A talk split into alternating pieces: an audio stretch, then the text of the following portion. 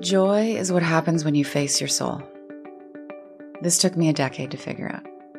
And I interviewed every rabbi, every lama, every Jew, boo, shrink, everybody. I would say, What do you think our true nature is? Because I think it's joy. My guest today is Danielle LaPorte. We've known each other for the better part of a decade now. We kind of started in the quote online space right around then and have navigated and woven through these overlapping worlds of spirituality, uh, entrepreneurship, uh, personal growth and development in our own ways. And we keep sort of bumping into each other. And she has developed a really fascinating lens on how all of these things work together. About seven years ago, she wanted to write a book called White Hot Truth, and she didn't do it. And we talk about why she didn't do it and why this is a great time because now she has written that book and it's just about to be out. You can actually pre-order it right now and we will drop a link in the show notes and we dive into what that's about, why this had to wait, what had to happen for this to be what it is and what's happened in her life over the last five, six, seven, eight years that has profoundly changed her lens on so many different things. Really excited to share this conversation with you. I'm Jonathan Fields, and this is Good Life Project.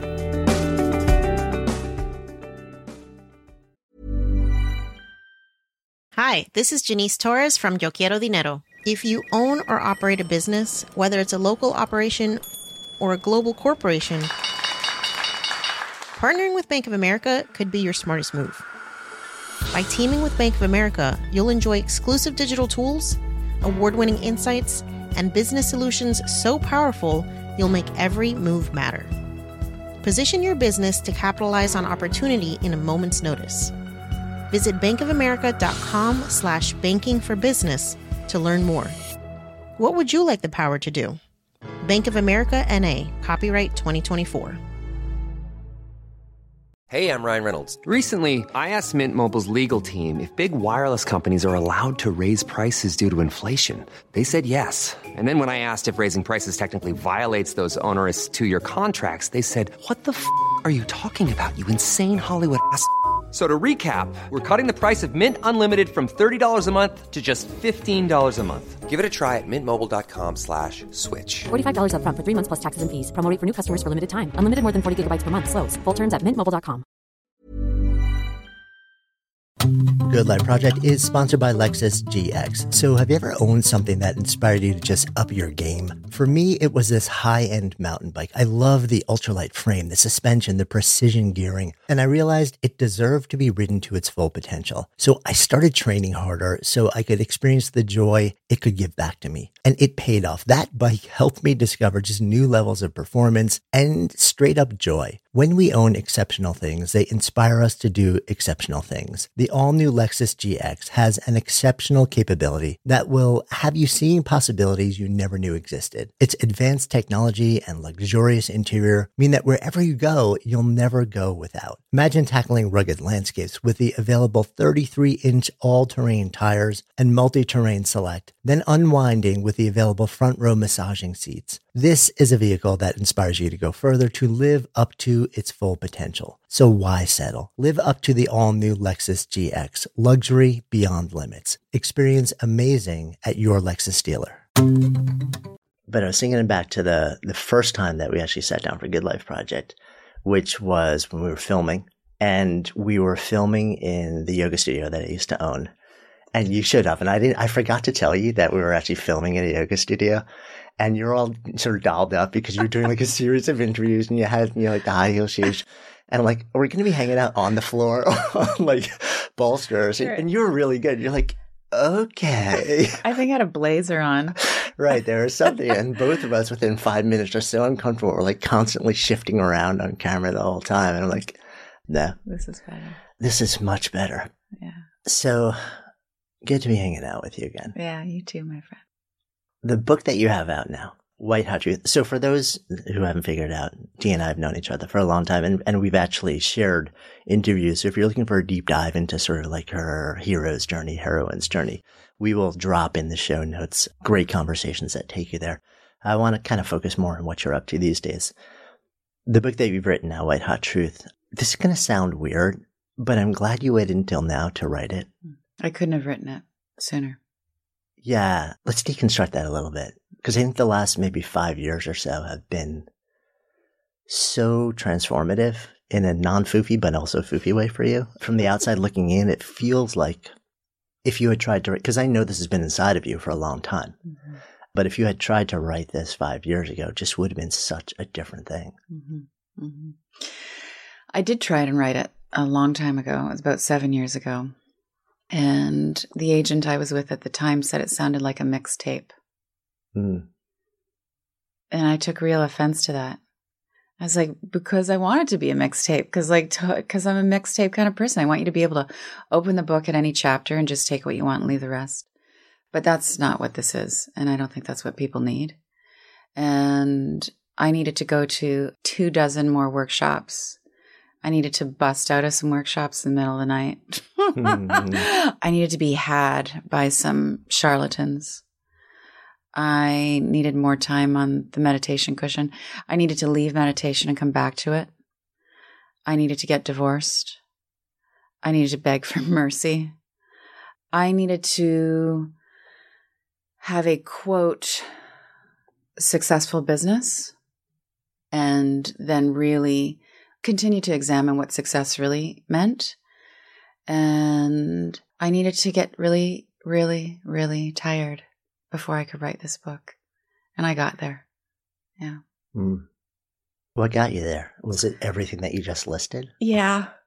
Yeah. It was really, it was spiritual striving, not just material striving, because that's actually not been a huge driver. I mean, I want to have a great business, but I just want to be more evolved, make more of a contribution. I want to be more loving. I want to be more forgiving. I want to be purified. I want to be in the best possible shape. And actually, none of those things have changed. I want all of those things, but the motivation has changed. So I now want all of those things for me. And I really want to do it in my way. And I'm not, I'm really, really very, very clear. And this is why I couldn't, could not have written the book sooner. I'm very clear approval is mine to give to me, nobody else's. And I'm very clear that I have something to offer in a very kind of high level conversation about spiritual growth and enlightenment. I can sit with a seasoned teacher and I might actually know some of the answers because of my own experience. And I have some really crystalline questions now. Yeah. Mm-hmm. And I also needed to witness my girls, like my girlfriends, be as exhausted and as hungry as I've been. Because it's an epidemic, you know. This is, I wouldn't have written that if it was just my own experience, because I'm really not into like memoir stuff. But yeah, we are all getting fried at trying to be better. Yeah. It's funny. I was before we were when I was I was reading through the book and I was reflecting on just conversations we've had over the years. And something you said came to mind. I don't remember what the context was, but I remember we were talking. We were talking about building life, building business. And you said to me, if it doesn't feel easy, it's not right, and I'm not doing it. Mm-hmm. Do you still feel that way? 1000%. In fact, my current assignment with my therapist is to reprogram my nervous system for ease. And this is really, this is a, right now, a regular philosophical conversation I'm having around ease. Because also with spiritual teachers, like people who I really consider my teachers and I'm, I'm actively turning to them, I'm in this, always this tug of war with them about, you know, do you really have to suffer to grow? Is, does enlightenment, you know, and, and I hear so much about it, just this kind of severity in devotion and who wants that? like, not me. But at the same time, I know devotion requires some sweat. There's some stuff I know I want to work through, burn through, get over. But my learning now, my most current thing is that joy is what happens when you face your soul. This took me a decade to figure out. And I interviewed every rabbi, every lama, every Jew, boo, shrink, everybody, I would say, what do you think our true nature is? Because I think it's joy. And some would agree with me and some wouldn't. And what I got to is that when I'm facing who I really am, my greatness, my wholeness, what I would call my soul, I experience joy. So my soul isn't actually joy. It's its own amazing, magnificent thing. But it's so much more than just joy. It's like really all encompassing. But when I, as a personality, face that, the experience is pretty joyful. To boil that down, to get it into a tweetable or an Instagram, because that is how you get enlightened. of course, everybody knows. That. Finally, that's where I'm going yeah. with this whole thing. I mean, if I can't get this in 140 characters, don't make me think. Whatever you do, that's right. Uh, you know, sometimes I put a truth bomb out there and I get this big philosophical pushback. I'm like, dude, it's three words. I mean, I'm not Right. trying to explain the secrets of the not the universe, to you, right? yeah. Where was I going with that? Oh, yeah. To boil it down, when you are yourself, you are in ease and, and bliss and ease are united. And I want to be there more often, as much as possible. yeah. Do you distinguish between easy and ease? Oh, yeah. Yeah. Because I think that's where I stumbled originally when you shared that with me. Mm, And I think I've come to the same place as you by understanding that they're very different, that you can be going through the dark night of the soul, the gauntlet, whatever the work is that you have to do, but where it's hard. And at the same time, experience this with some odd sense of ease because there's a coherence hmm between sort of what you're doing, what you're aspiring for, and how the actions you're taking are representing the essence of who you are. hmm That's a really, really great point. Yeah, like where I experience the necessity for stamina is with a lot of my spiritual practice. You know, like right now, I'm very committed to a very particular meditation for a certain amount of time at a certain time of the day. And I want to see how that turns out. I want to see how, what that adds to my life and my consciousness. And that is not necessarily easy, but there is some ease to that. Like there is some rapture to that. And I keep, I will keep showing up for that. Yeah. It's a tough concept. It is.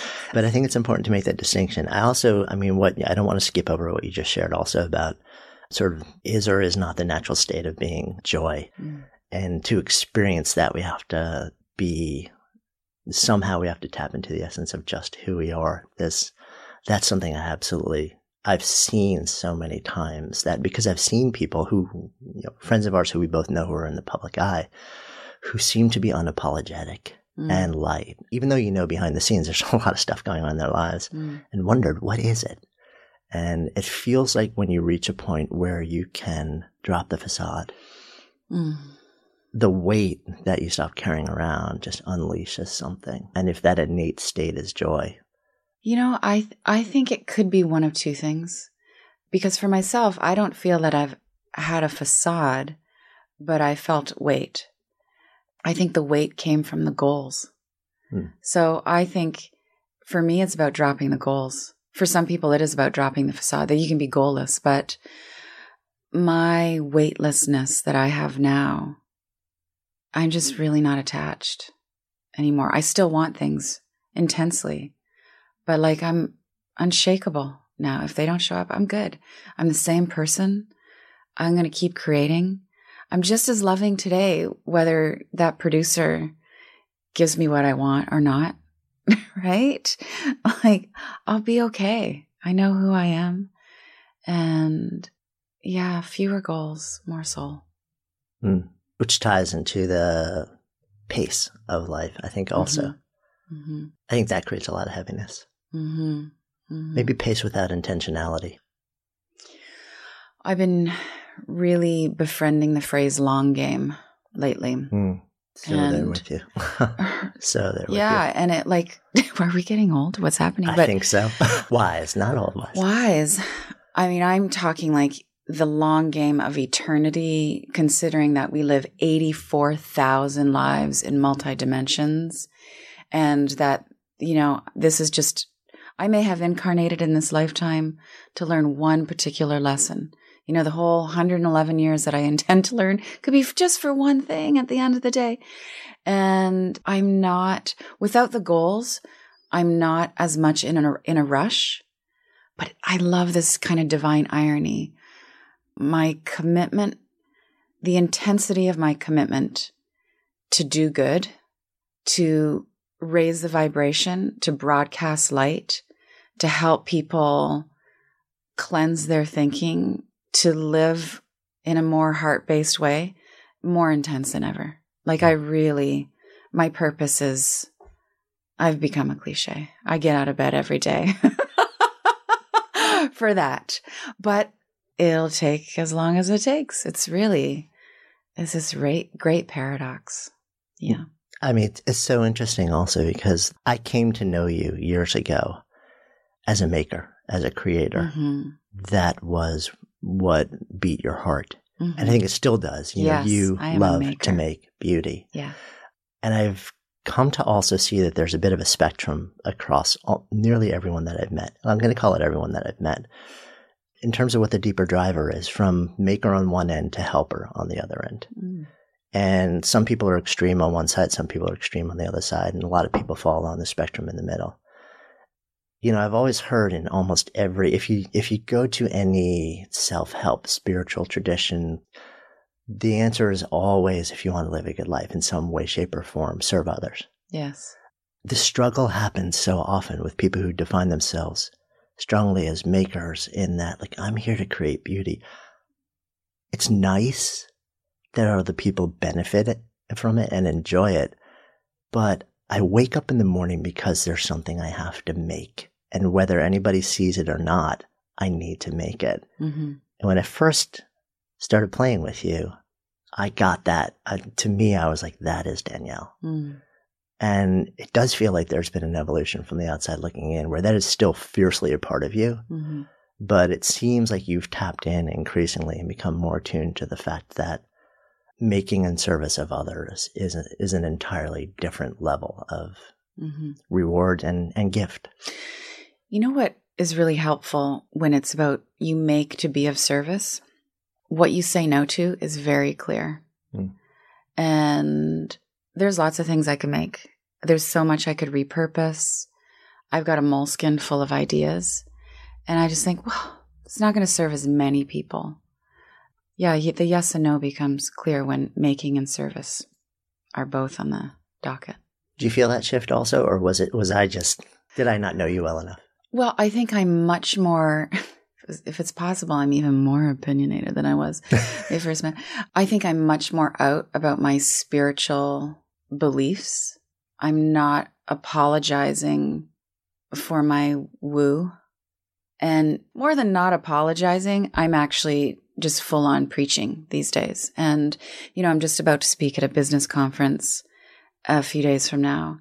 And I will not be holding back on my opinions about what conscious business really is. It's more than a one for one model. It's more than just using recycled paper in your printer.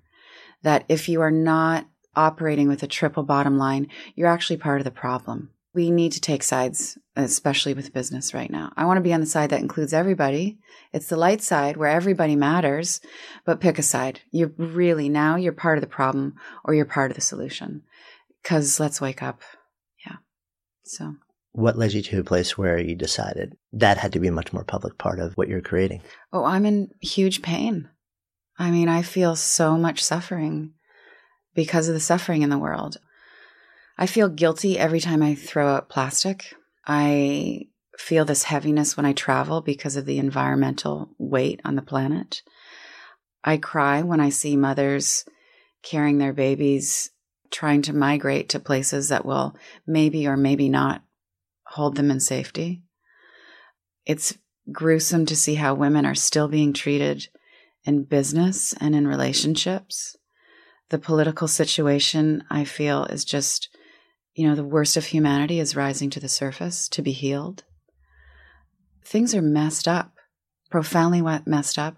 I think we are living in a state of rampant immorality. And it sounds so evangelical of me to say rampant immorality, but that's my perspective.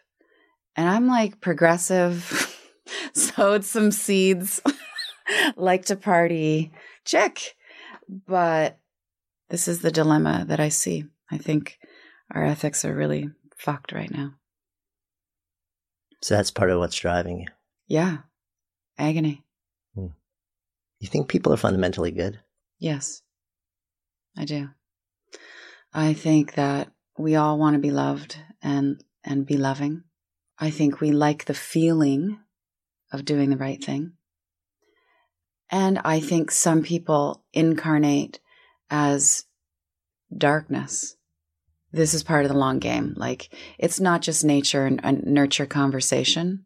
You know, is is you know so and so dictator leader was he just beaten by his father and that's why he's turned out sideways? I think it's a bigger picture than that. I think there's karmic implications and there's huge metaphysical forces at play. But I think the majority of human beings are flames, flames of love. Yeah. So here's my curiosity. When you walk into a business event and you step on stage hmm and you talk about conscious business and triple bottom line, and this is about something so much bigger, how far do you go when you're speaking down the rabbit hole of what you just shared with me? Um, because this is something that is that's on my mind also. So I'm curious because we both speak and we both speak to a blend of personal and business audiences. And if you do feel like there's something much bigger happening, hmm and at the same time, you really want your message to land in a way where people will take action on it, hmm where's the line? I think there is no line anymore. Hmm. I think I can't have a line. I think I have to be very conscious and very loving. I think I need to get on stage and say everything I said without shaming anybody. And I'm not out to convert anybody. I'm not aiming for X percentage of the audience to go out and take action. Just the right person is going to hear it in the way it needs to be heard and they'll take their action. That's all. I just really have to be myself. And I think that's what we're all being called to do. Please publicly disagree with me. Please be the speaker before or after me and have a very different message. Just be honest and open and fluid and be devoted to being of service by being yourself. Because I just think that's what, that's what power is to have the, you know, to, to freely with the intention to serve, stand up and say what you believe in. And ideally, you're doing that from an examined place. You are living an examined life. I mean, part of the problem is there's a lot of people with a microphone who aren't living examined lives and they have great branding and a lot of followers on Instagram. And that's cool too. Like this is part of the the confusion and the upheaval. It's part of you got to get lost before you get found. You got to fall for some lies before you get to the truth. So there's room for everybody, but question your quest. That's that's what I'm for these days. This podcast is brought to you by eHarmony, the dating app to find someone you can be yourself with. Why doesn't eHarmony allow copy and paste in first messages? Because you are unique, and your conversations should reflect that. eHarmony wants you to find someone who will get you. How are you going to know who gets you? If people send you the same generic conversation starters they message everyone else. Conversations that actually help you get to know each other. Imagine that. Get who gets you on eHarmony. Sign up today. Good Life Project is brought to you by LinkedIn Ads. So, have you ever felt the challenge of reaching a key decision maker in the B2B world? Imagine connecting with a billion professionals, including 180 million senior executives and 10 million C level leaders. Well, LinkedIn Ads provides precision targeting and measurement tools tailored for B2B marketers, outperforming other platforms with two to five times higher ROAS in technology. Plus, 79% of B2B content marketers vouch for LinkedIn Ads' exceptional paid media results. What sets LinkedIn Ads apart is their understanding of the complex B2B landscape. They have built a platform to support you through intricate decision making processes. I've actually tapped the power of LinkedIn Ads a number of times to help grow our work focused venture, Spark Endeavors, and I've been seriously impressed by the performance. So if you're ready to elevate your B2B marketing, try LinkedIn Ads. Make B2B marketing everything it can be and get a $100 credit on your next campaign. Go to linkedin.com slash goodlifeproject to claim your credit. That's linkedin.com slash goodlifeproject or just click the link in the show notes. Terms and conditions apply. Good Life Project is supported by Dell, so seasons change. So why not your tech? Upgrade now during the Dell Technologies Summer Sale event and save on select PCs like the XPS 16 powered by Intel Core processors. You'll be able to bring your most intensive project to life with built in AI, minimalistic design, immersive visuals, and cinematic audio. Plus, complete your dream setup with deals on select monitors, mice, and more must-have electronics and accessories. When you shop at Dell.com slash deals, you'll have access to exceptional tech and electronics, plus free shipping on everything. Amazing prices await you for a limited time only at Dell.com slash deals. That's Dell.com slash deals, or just click the link in the show notes. Good Life Project is sponsored by Lexus GX. So, have you ever owned something that inspired you to just up your game? For me, it was this high end mountain bike. I love the ultralight frame, the suspension, the precision gearing, and I realized it deserved to be ridden to its full potential. So, I started training harder so I could experience the joy it could give back to me. And it paid off. That bike helped me discover just new levels of performance and straight up joy. When we own exceptional things, they inspire us to do exceptional things. The all new Lexus GX has an exceptional capability that will have you seeing possibilities you never knew existed. Its advanced technology and luxurious interior mean that wherever you go, you'll never go without. Imagine tackling rugged landscapes with the available 33 inch all terrain tires and multi terrain select, then unwinding with the available front row massaging seats. This is a vehicle that inspires you to go further to live up to its full potential. So why settle? Live up to the all new Lexus GX, luxury beyond limits. Experience amazing at your Lexus dealer. Yes. And I wonder sometimes whether the fact that we all have microphones now, you and I are sitting in front of 2 Mm-hmm. leads to the ability for anybody to basically share, this is my truth in the moment at an early enough point in their exploration where they believe in their heart it to be the truth, Mm-hmm. but they've not either examined or lived. Mm-hmm. And I think that's okay. But the listener, the recipient, has to be examining that. Right. And it comes down to the idea of discernment, uh, which I know is something that you're Yeah. take me into the discernment rabbit hole because This is it's, it. it's so important right now. Everything I'm about right now is about that discernment. That is why I could not have written White Hot Truth until recently because I had to fall for some lies. I had to fall for my own lies. And like, I'm all about the wake up call now. Like, does that really, does his message really resonate with you? Do you really, you really buying what she's saying? Some of it is true. Some of it isn't. Some of that is just repackaged other people's stuff. Do you think they've really suffered? Really? How much money do you think she, you know, like I'm interested in the teachers who have suffered. I'm very interested in someone's motivations about why they need a platform. I mean, I'm really interested in someone's definition of the good life. And, you know, the root of the word glamour is deception. Is it really? Yeah. Huh. To deceive. And I think a lot of what's happening out there is glamour, spiritual glamour. Part of the challenge, I think, is also understanding what is the process of discernment. Mm. I don't think it's taught. deception. No, it's not taught. You know, it's, I think it's one of those things where we'll teach you the process of math, of writing, blah, blah, blah, blah, blah, blah, blah. But just an intelligent approach to discernment. You know, if you go back to the Stoics or the ancients, this was a critical part of the education because Mm. it was first and foremost about character. Mm. How do we build character? And you can't build character unless you understand a way of examining the world. Mhm. And unless you opt into that path, which I don't think many people do now, we're just not equipped with a set of questions or a process that makes it easy for us to look around and say, huh, what, what's that really all about? Mhm. Mm, that's a great observation. Yeah. I think we're not taught, I know, we're not taught about our feelings in school. You know, I wrote a whole book on how do you want to feel? Indeed. It was a big part of my my thing. And we're not taught to tune into our bodies. You know, like my son came home from daycare when he was four and said, Miss So and so said we shouldn't talk to strangers. I said, Well, that's crap. You're not going to go through your whole life not talking to anybody. I said, Your your body knows. When we walk down the street, your body knows who we should talk to and who we shouldn't. Of course, there's some people you shouldn't talk to, but you know.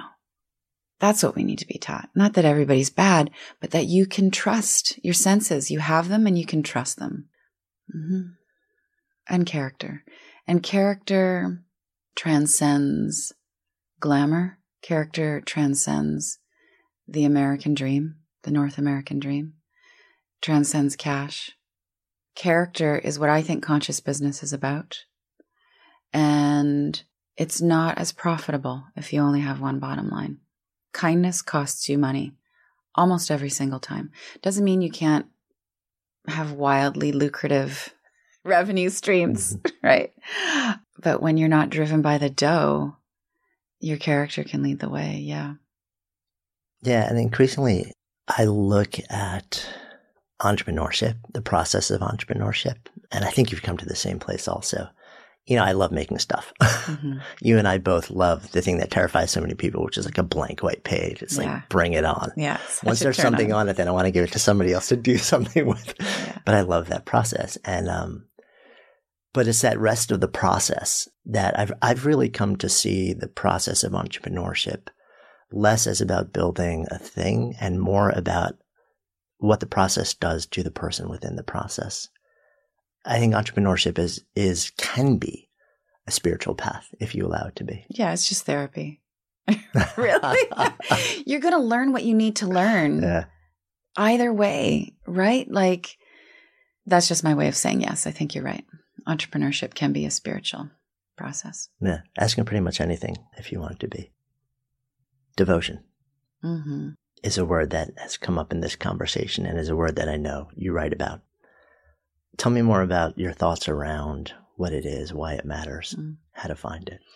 Well, my journey has been before I could really be more devoted to to the truth, to light, to love, to joy, to faith. Those are my things.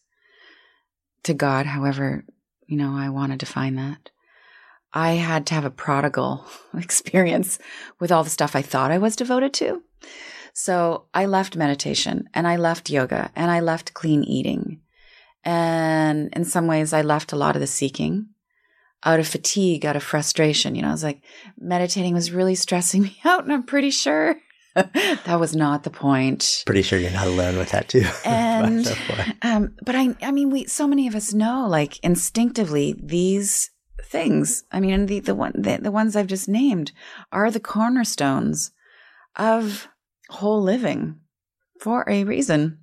And when I can could come back to each of those on my own terms, a meditation that worked for me, and then I could really once I, you know, I said no to it, I could feel this genuine desire for practice arising with me. Like I started to crave that kind of stillness. Oh, that's interesting. I really actually want this. Not because someone's telling me, but I need, wow, I can feel my brain cool down when I sit. If I chant that particular mantra, that particular mantra, X amount of times, I can feel the effects of that on my nervous system. Because I'm more creative and I'm kinder and I talk shit way less about other people. The more I meditate, the more I, you know, and I didn't want to eat chicken anymore. Yeah, every time I ate meat, I apologized to the animal. That was creating a lot of stress in my body. And then, you know, so these natural inclinations started to arise within me that fit these ancient teachings. And I realized I could practice in my own way.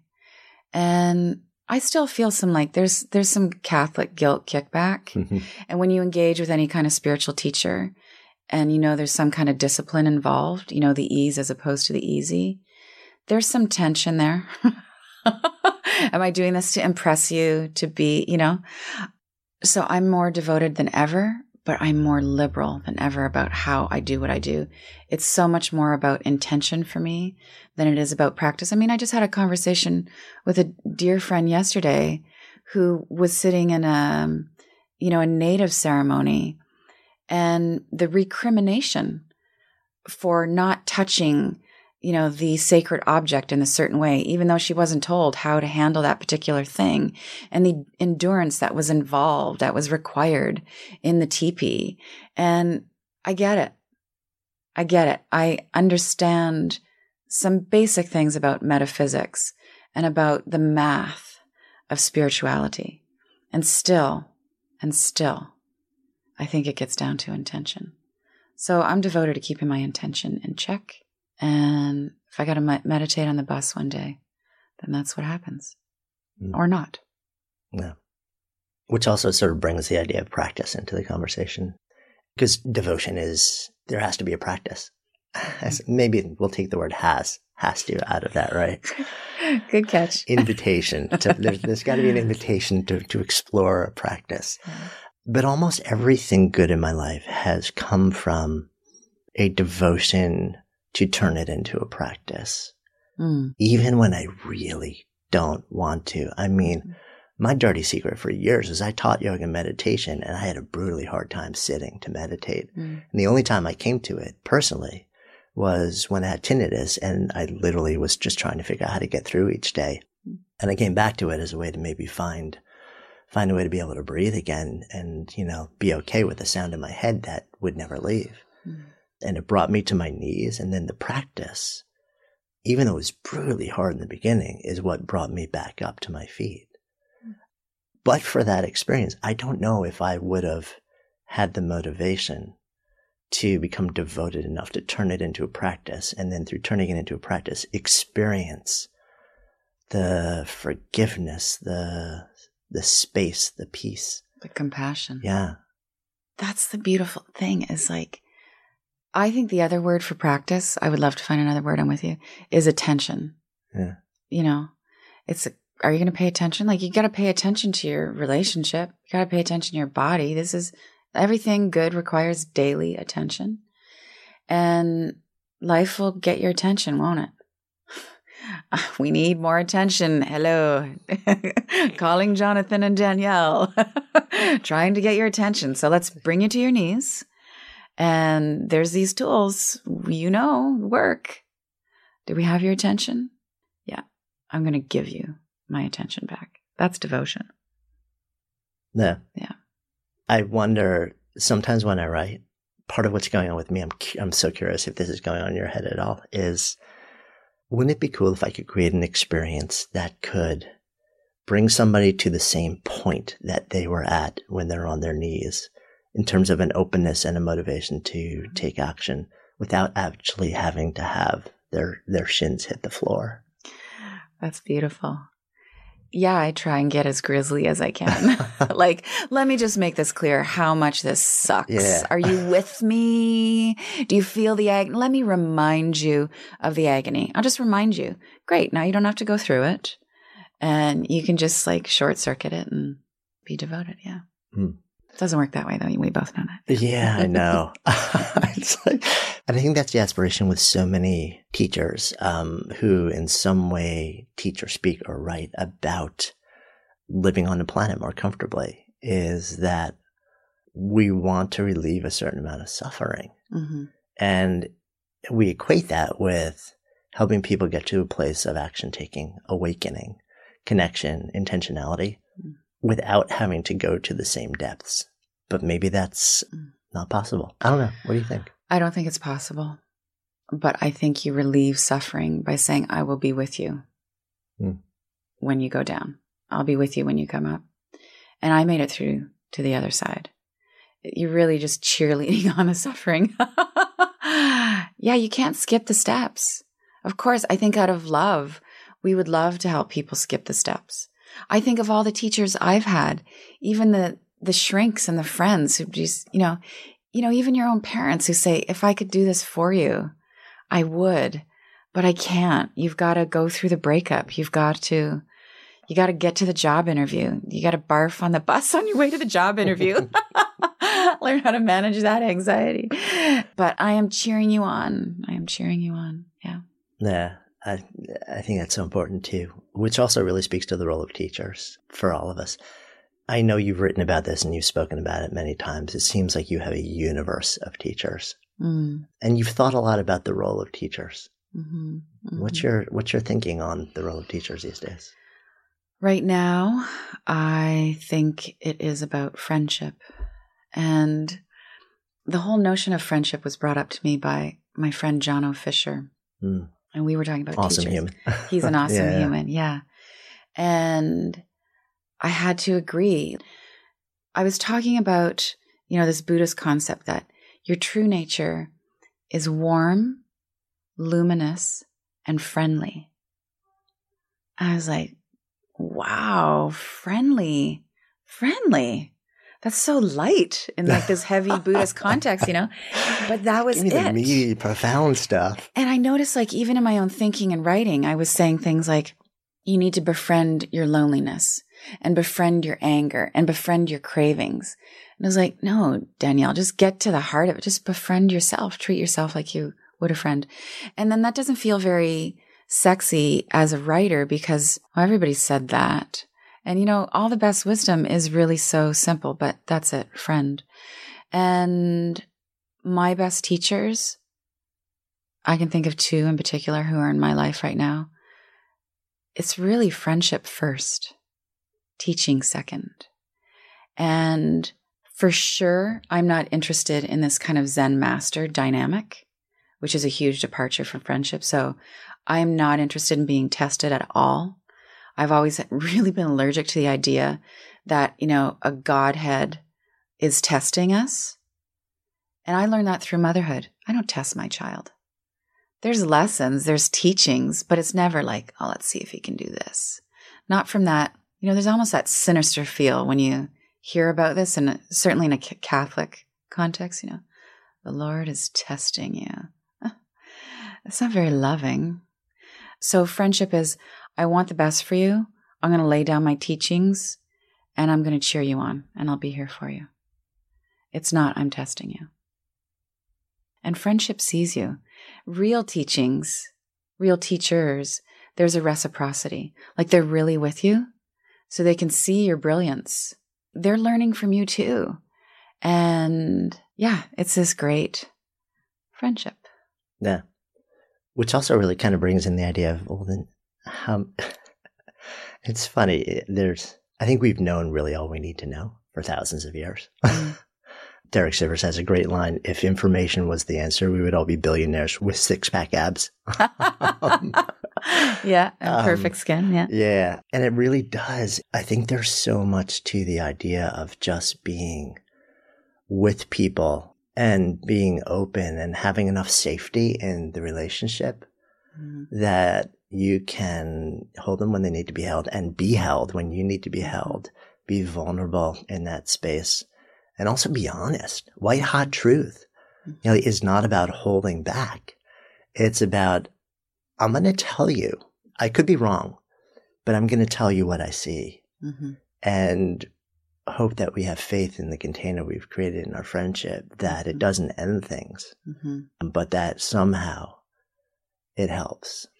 I never give my opinion unsolicited now. So Wait, is that something new? Because not in a, not in a context like you can see something with a friend, and this is now part of my I would think my you know evolution as a person, being more loving. age, yeah. And I'll just say, "You want my you want my take," and then I'll let it rip. And even then, my delivery is a lot softer than it used to be. Hmm. But I'm like so done trying to change people. I'm also so done thinking I know what's right for somebody. You know, one of my hashtags could be they should have listened to me. Especially in a business context, someone will come back and like, oh, it tanked. I was like, I fucking told you to not launch, you know? That, that'll be the name of the next book after White yeah. Hot Truth. yeah. You should have listened. but you're you're gonna learn the way you're gonna learn Yeah. and i just have a lot more space for mystery and my heart is bigger so I'm okay being wrong. I'm okay. I'm okay not being right. I'm okay not being the savior. I don't even need to be as thanked as much as I used to need to be thanked. Yeah, it's a lot easier that way. It is. But you have to somehow, that has to come from the inside out because mm-hmm. you have to be doing all that to and for yourself for you to be okay not needing it from the outside in anymore. Yeah. Yes. This story is presented by Invesco QQQ, the official ETF of the NCAA, produced by ACAST Creative. 25 years ago, Invesco QQQ rethought the investing landscape by providing access to the NASDAQ's 100 most innovative companies, all in one ETF. With Invesco QQQ, investors saw all the possibilities that innovation could deliver. Personally, I had a wake up call in my 30s that led me to invest deeply in myself to unlock new possibilities. I walked away from a career as a lawyer, overhauled my lifestyle through mindset and exercise and nutrition, and completely reimagined my career. And it was unsettling at times, but that investment in my potential allowed me to live so much more creatively and with purpose and passion. Invesco is proud to sponsor the new Ways to Win podcast, hosted by longtime coaches and mentors Craig Robinson and John Calipari. So, in Ways to Win, the coaches use their on court wisdom to solve for off court problems and help you find a winning formula for success. In this clip from the show, we'll hear Craig share his advice for weighing a decision to switch from investment banking to full time coaching. Let's take a listen. The advice that I would give somebody who's weighing a decision that is less risky or more risky, I always tell them to work back from what they're wanting to accomplish right? What the reward is, what's at the end, and work back and try and set yourself up to get to where you want to get to. Because sometimes taking a risk is the right thing to do to get something that you want. And what I try and counsel people to do is not be afraid to take risks. Because if you set yourself up properly with a good education, a great network of friends, and you've got family behind you, you can usually weather most storms if things don't work out the way you thought they'd work out. So listen to Ways to Win wherever you get your podcasts to get more wisdom from Craig. Nobody knows what's ahead, but one thing's for certain. You can access tomorrow's innovation today with Invesco QQQ ETF. Let's rethink possibility. So thank you for listening to this special story brought to you in partnership with Invesco QQQ and produced by ACAST Creative. There are risks when investing in ETFs, including possible loss of money. ETFs' risks are similar to those of stocks. Investments in the tech sector are subject to greater risk and more volatility than more defined investments. The NASDAQ 100 index comprises the 100 largest non financial companies on the NASDAQ. You can't invest directly into an index. Before investing, consider the fund's investment objectives, risks, charges, and expenses. Visit Invesco.com for a prospectus containing this information. Read it carefully before investing. Invesco is not affiliated with ACAST Creative, Invesco Distributors, Inc. Hi, this is Janice Torres from Yo Quiero Dinero. From a local business to a global corporation, partnering with Bank of America gives your operation access to exclusive digital tools, award winning insights, and business solutions so powerful you'll make every move matter. Visit bankofamerica.com slash banking for business to learn more. What would you like the power to do? Bank of America NA, copyright 2024. Imagine the softest sheets you've ever felt. Now imagine them getting even softer over time. That's what you'll feel with Boll and Branch's organic cotton sheets. In a recent customer survey, 96% replied that Bowl and Branch sheets get softer with every wash. Start getting your best night's sleep in these sheets that get softer and softer for years to come. Try their sheets with a 30-night guarantee. Plus, get 15% off your first order at bollandbranch.com. Code BUTTERY. Exclusions apply. See site for details.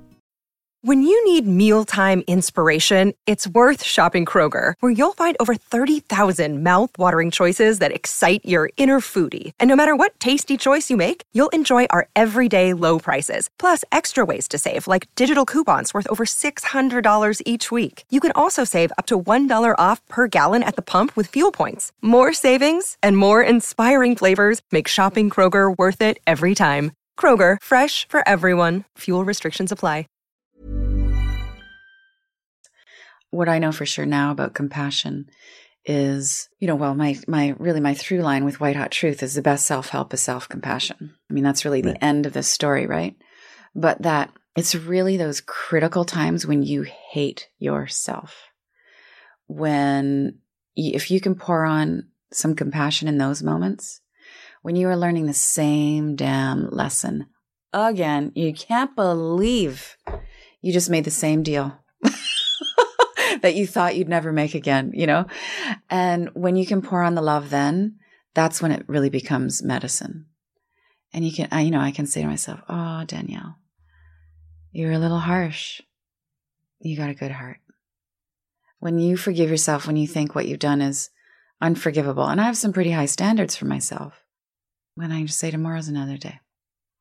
Yeah, not an easy place to come to. No, no. Yeah, especially in a world where I feel like it's so easy.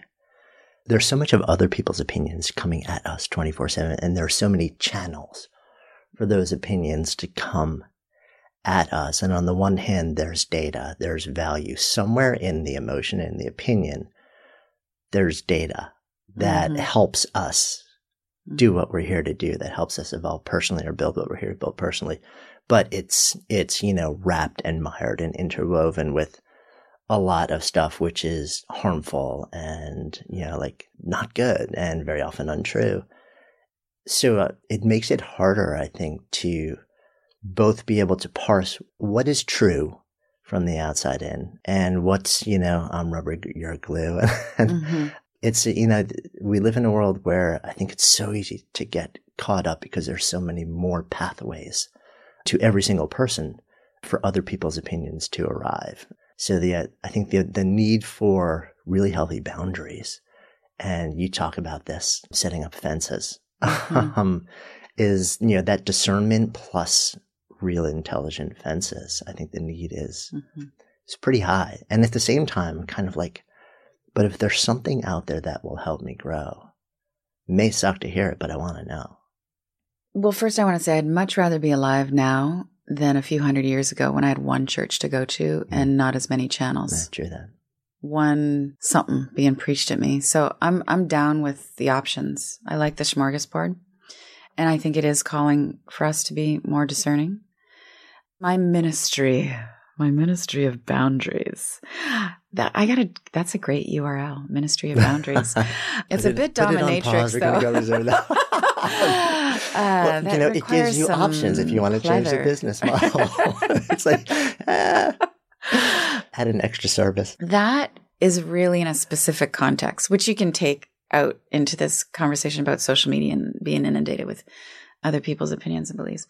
But what I saw for myself, what I see with a lot of women in the self help space is, you know, we can be really self determined in terms of business. We can be kick ass online entrepreneurs, but our boundaries are for shit in terms of general relationships. And that is because, in my observation, we do a lot of things in the name of being spiritual. We become more loving, even more loving. Oh, maybe far more loving. And that's all just self help code for excessive tolerance and what I call foolish compassion, because the Buddhists call it idiot compassion. I think that's not very compassionate. Let's just call it foolish compassion. And insanely and ridiculously loyal to be more spiritual. And that's where you need boundaries with information and teachings coming in, like discerning, like, no, there are a lot of teachings that are talking about self love first. And so loving yourself first means you're actually going to probably piss off that person you're in a relationship with because you're not going to take their shit anymore. And not taking someone's shit doesn't look very spiritual. And in fact, sometimes the enlightened thing to do is to create disharmony, not harmony. But, you know, new age schlock has us believe that harmony is the goal. But that's just harmony on one dimension, people. I mean, it's not, it's not harmony with the bigger picture where like there's the scales of karma and there's real like learning on all levels. So spirituality has a lot, at least my version has a lot to do with justice and mercy. And it has to do with saying, you need to stay off my property and I forgive you. But still, you're not welcome. Not welcome here anymore. But I forgive your soul. Yeah, it's it holds you when it needs to hold you and breathes fire when it needs to breathe fire. It's authentic to the moment. You brought up um, parenting moment. Yeah. Let's talk about our kids. Yeah. you know, what's interesting to me is, you know, I know you spent a lot of time in a lot of lineages, studying a lot of texts, learning with a lot of people and teachers and going on retreats and workshops and traveling around the world and for decades. Is there any better? No. there is no better teacher with, than your child. yeah, right. Um, yeah. That, uh, years ago, I was listening to, uh, I think it was NPR, and it was, um, I think David Crosby. Mm. Know, he'd spent time with the gurus and all this, and and to this day, I remember the line. He's like, you know, what? I learned more watching like, you know, my three year old toddler play across the lawn for 15 minutes than I learned studying at the feet of a guru for 15 years. Mm. And, um, yeah, I think being a parent, if you choose to allow it to shape you is the most powerful mm-hmm. growth path that, that I've experienced. And, and I, and I don't mean to say that anybody who's listening to this who's not a parent doesn't have access to it, you know, in many different ways and playing that role in, in any other person's life. But I think we're both seekers and many people who are listening to this have sought so many different paths. And for me, simply being present in, in the life of another person who is looking to you for so many different things mm-hmm. and stumbling and bumbling as we're stumbling and bumbling in our own paths is profound from a teaching standpoint.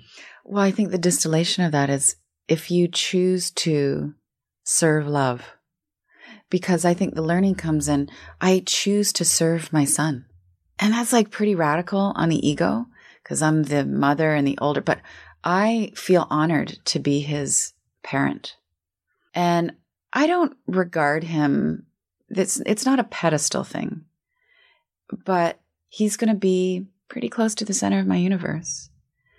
And I've taken on helping him become who he wants to be in this world, this lifetime. And that takes a lot of free service. Like he's number one. He is number one. And I managed to get a lot of stuff done because, you know, we're all Wonder Women. but yeah, and watching him, how he listens to himself has been a great lesson for me. It's just like he knows when it's a yes and when it's a no. Mm. It's like, oh, I got to go with that. Yeah, there's something to be said for this first thought, right thought. And seeing how I put my neediness on him sometimes. I don't want to do that with him, with anybody, any kind of relationship. And yeah, I, he calls me, I must be more of myself in order to be an awesome mom for him. Yeah and standing up for myself too. Like, you know, this is the person I love the most on the planet who is the most sensitive, the most impressionable. And I'm going to say, guess what? It's all about me today.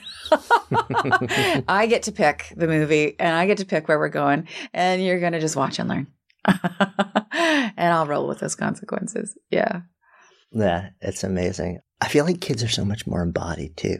Yeah, mm. you brought this up earlier when we were talking, right? And that there's so much wisdom that our body is, we walk down the street using your words, right? And we know who's safe and who's not safe. Our mm-hmm. body is telling us, mm-hmm. but we've become so disembodied. I think, especially in Western world, that we've turned those signals off, those pathways off. And I kind of feel like before a certain age, at least, so many kids are just naturally there mm-hmm. um, before it kind of slowly gets turned off. It reminds you sometimes to reconnect with that. It's like, oh, yeah, that is inside of me. Mm-hmm. Mm-hmm. I'm also really learning right now you know, you're talking earlier about is there a line like when I'm on stage laying out my opinions, is there a line? And the answer is no. And there's no line with my kid. And I've had this conversation with a lot of self help oriented moms who are like, you know, should I really try and get my kid on the bandwagon of meditation or essential oils or clean eating? And I'm like, yes. Look, it took you decades to figure out what holistic means to you why would you hold back? And it doesn't matter if you're teaching them scripture or yoga moves or why, you know, frankincense oil is amazing. They're going to roll their eyes anyway, no matter what you teach them, because they need to resist, because it's part of building their identity. So with my kid, I am full on, full out with my opinions about how life really works. And sometimes there's the eye roll and sometimes I think I'm really effectively brainwashing him into my belief system, which is my job. It works for me.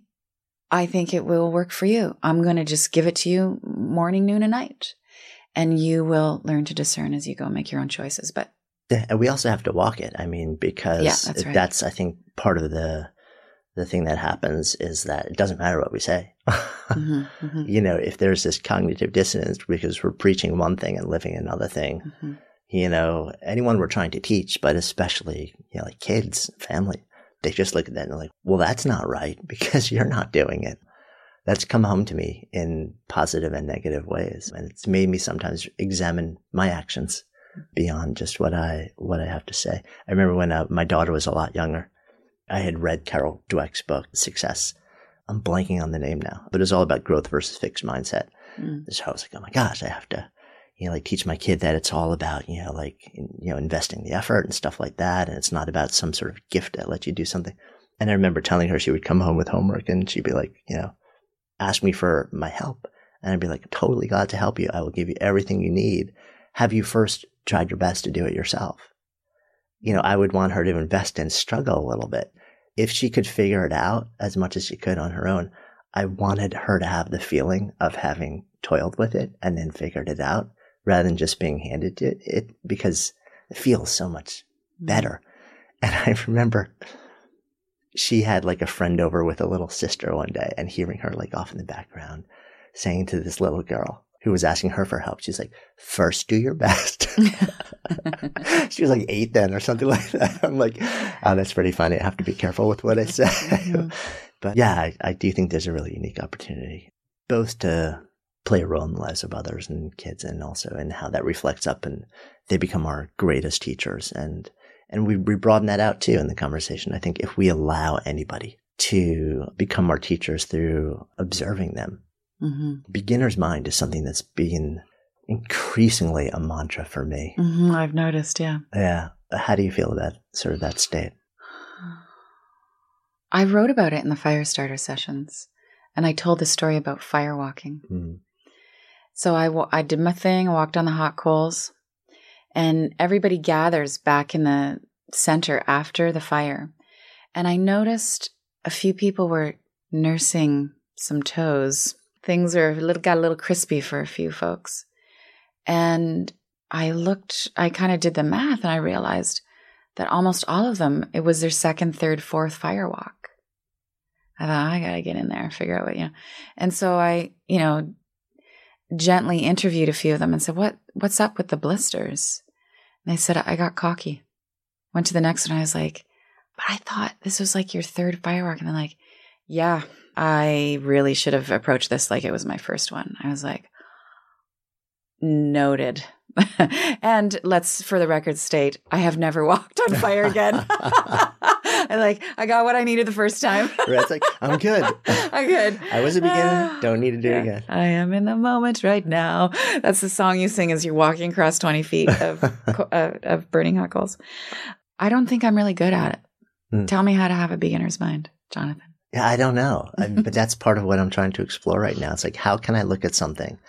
And when I think I'm become pretty good at it, just question that assumption. I think for me, it's a process of constantly questioning the assumption and constantly putting myself. So I recently did, uh, I went out and I did a training where for the first time in a really long time, I was the student in the room for three days in a small group of people and with a friend who was running it, who I considered, you know, like a colleague and, you know, we're both really good at, at what we do.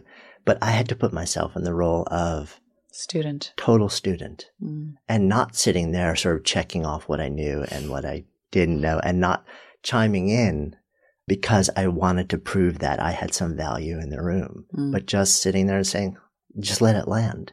Mm. It's really hard for me too. Mhm. But I found I got so much out of the experience that I don't think I would have had I come in just with a different mindset. You know, I think it has to do with what's that saying about you never enter the river at the same point? Hmm. Because I just did, because you're always a different person when you enter the river. Hmm.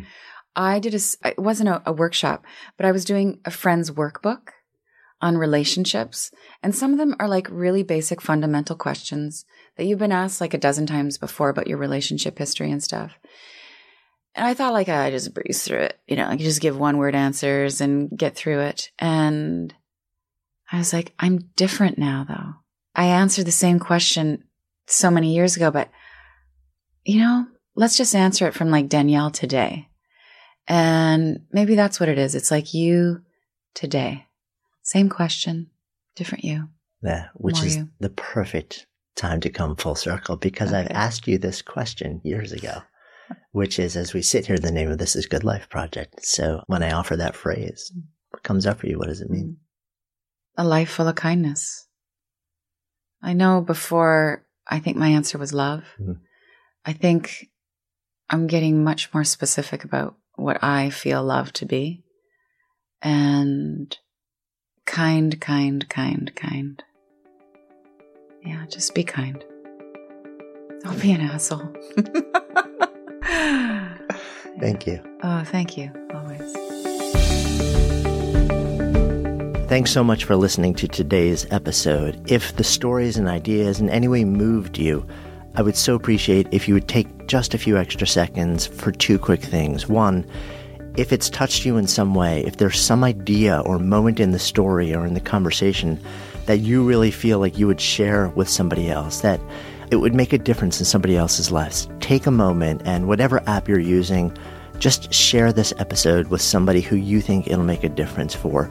Email it if that's the easiest thing, whatever is easiest for you. And then, of course, if you're compelled, subscribe so that you can stay a part of this continuing experience. My greatest hope with this podcast is not just to produce moments um, and share stories and ideas that impact one person listening, but to let it create a conversation, to let it serve as a catalyst for the elevation of all of us together collectively, because that's how we rise. When stories and ideas become conversations that lead to action, that's when real change happens. And I would love to invite you to participate on that level. Thank you so much, as always, for your intention, for your attention, for your heart. And um, I wish you only the best. I'm Jonathan Fields, signing off for Good Life Project.